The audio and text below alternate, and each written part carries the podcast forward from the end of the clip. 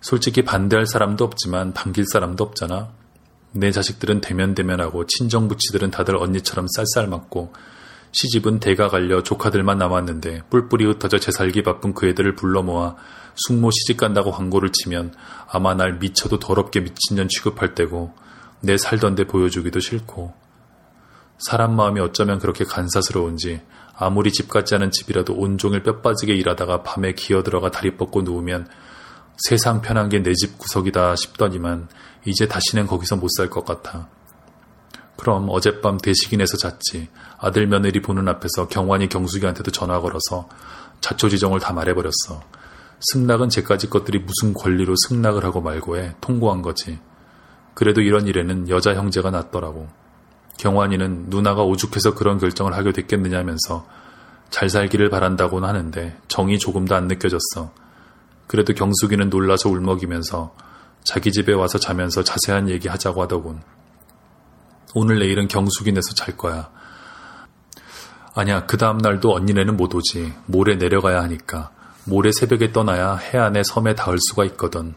추석? 추석이야 물론 섬에서 쇠야지. 대식 애비가 저희 애비 차례 어련히 지내려고. 거기 영감님이 당신 마누라 차례를 내 손으로 차려주길 원해. 마나님 차례는 올해가 처음이지만 영감님이 모셔야 할 조상이 네 분이나 더 있는데 자식들이 미리 오지 않고 얀얀치 시간 맞춰오는 바람에 죽은 마나님이 명절이나 제삿날은 육지 바라보느라 고개가 한 뼘은 늘어났대. 태풍이라도 와서 백길이 끊기면 못 오기 일수고 자기는 죽은 마나님처럼 자식 바라기만 하고 살지 않을 거래. 둘이서 오순도순 차리재. 나도 그 노인이 나를 안 놓치려고 그렇게 급하게 군다는 거 알아. 모레 꼭 삼천포에서 만나자고 몇 번이나 다짐을 받고 나를 육지로 보내준 거야. 삼천포까지 영감님이 자기 배를 가지고 마중 나오기로 했어. 명색이 혼행길인데 어떻게 어중이 떠중이 탓하는 여객선을 타게 하냐고. 만일 그날 내가 삼천포에 안 나타나면 내가 가족들의 승낙을 못 받은 걸로 알겠다고 했어. 그럼 영감님이 얼마나 풀이 죽겠어. 생각만 해도 불쌍해서 가슴이 저려. 더 들을 것도 없었다. 30여 년을 해로한 제 영감 차례를 내팽개치고 어느 개 뼈다구인지도 모를 늙은 뱃놈의 죽은 마누라 차례를 지내러 가겠다는 게 어디 제정신인가? 너 환장을 했구나.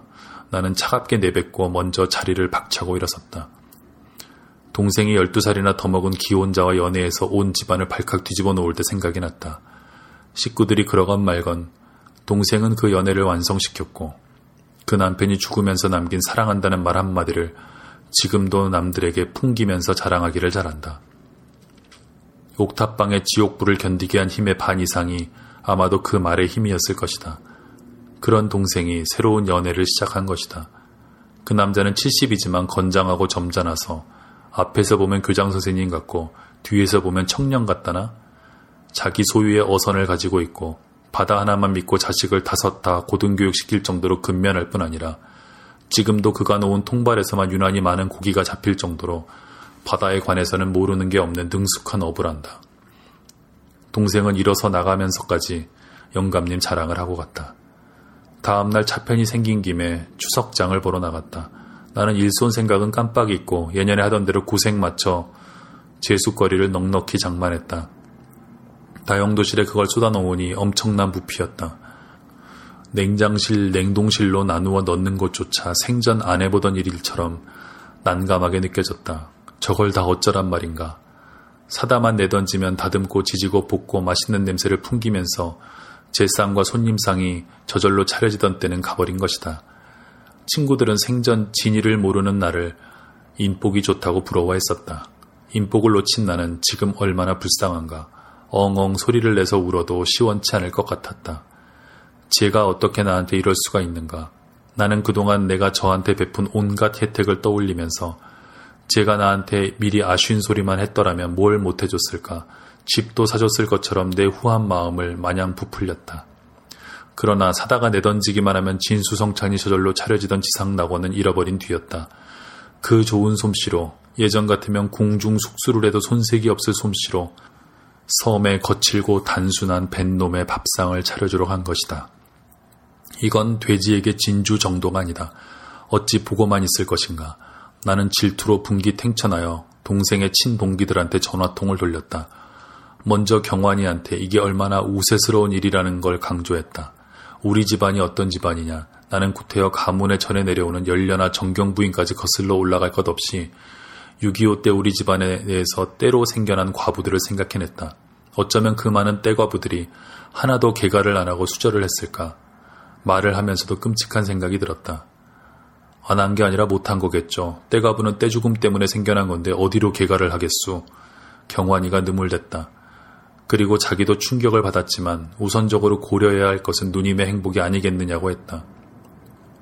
어쩌겠다는 소리인지 감이 잘 안 잡혔지만 회사로 건 전화를 더 붙들고 늘어질 수가 없었다. 다음은 경숙이네였다. 전화를 받은 경숙이는 지금 언니는 이것저것 섬에서 부족한 걸 사러 나갔다고 했다. 마침 잘 됐다. 너하고 의논하려고 걸었단다. 너희 언니 말이다. 이렇게 서두를 꺼내자 경숙이는 즉각 나도 심란해 죽겠어. 그동안 나 사는데 골몰에서 언니한테 제대로 신경을 못 써준 게 이렇게 마음에 걸릴 수가 없네 하고 울먹이기까지 하는 게 말이 될 것 같았다. 여자끼리 통하려면 가문보다는 정서적인 호소가 나갈 것 같았다. 그래서 이 일을 우리가 다 같이 적극적으로 막아야 하는 첫째가는 이유로 정에 무르고 타산적이지 못한 그녀의 다정다감한 성격을 꼽았다. 너도 알지? 너희 언니하고 너희 형부하고 우리 집안을 발칵 뒤집어 놓고 결혼한 거. 그건 안 되는 결혼이라고 그렇게 말렸건만 기어코 그리로 시집을 가더니만 뭐 좋은 거 있더냐. 너희 형부 생전 마누라 지질이 고생만 시키더니 말년에는 병수발까지 얼마나 오래 시켰냐. 그래도 싫은 내색 한 번 안 하고 헤헤거리고 살았지만 아마 속으론 그때 어른들 말을 들을 걸 후회 막심이었을 거다. 여기까지 말했을 때 경숙이가 발끈하는 목소리로 내 말을 잘랐다. 언니 무슨 말을 그렇게 하오. 마치 우리 언니가 평생 불행하게 산 것처럼 말하는데 우리 언니가 언니보다 좀 어렵게 살았다고 그렇게 깔보나 본데 우리 언니 남부럽지 않게 행복하게 살았어요. 이렇게 나오는데야 무슨 말을 더 하겠는가. 아, 내 꼴이 이게 뭐란 말인가. 처량하다 못해 참담했다. 동생하고 전화로만 작별 인사를 하고 외출 중 택시 속에서 방송을 들으니 남해에 파랑주의보가 내려졌다 한다. 태풍이 북상 중인 모양이다. 순간 하늘이 이 늙은 철부지들의 만남을 회방 놓았으면 하는 불티 같은 희망이 가슴을 짜릿하게 했다.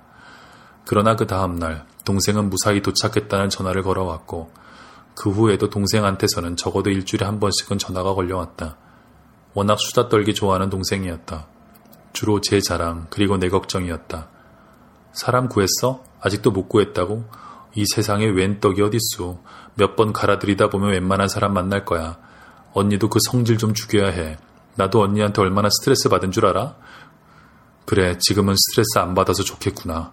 나도 동생이 하라는 대로 성질 죽이고 유하게 대답할 줄도 알게 되었다.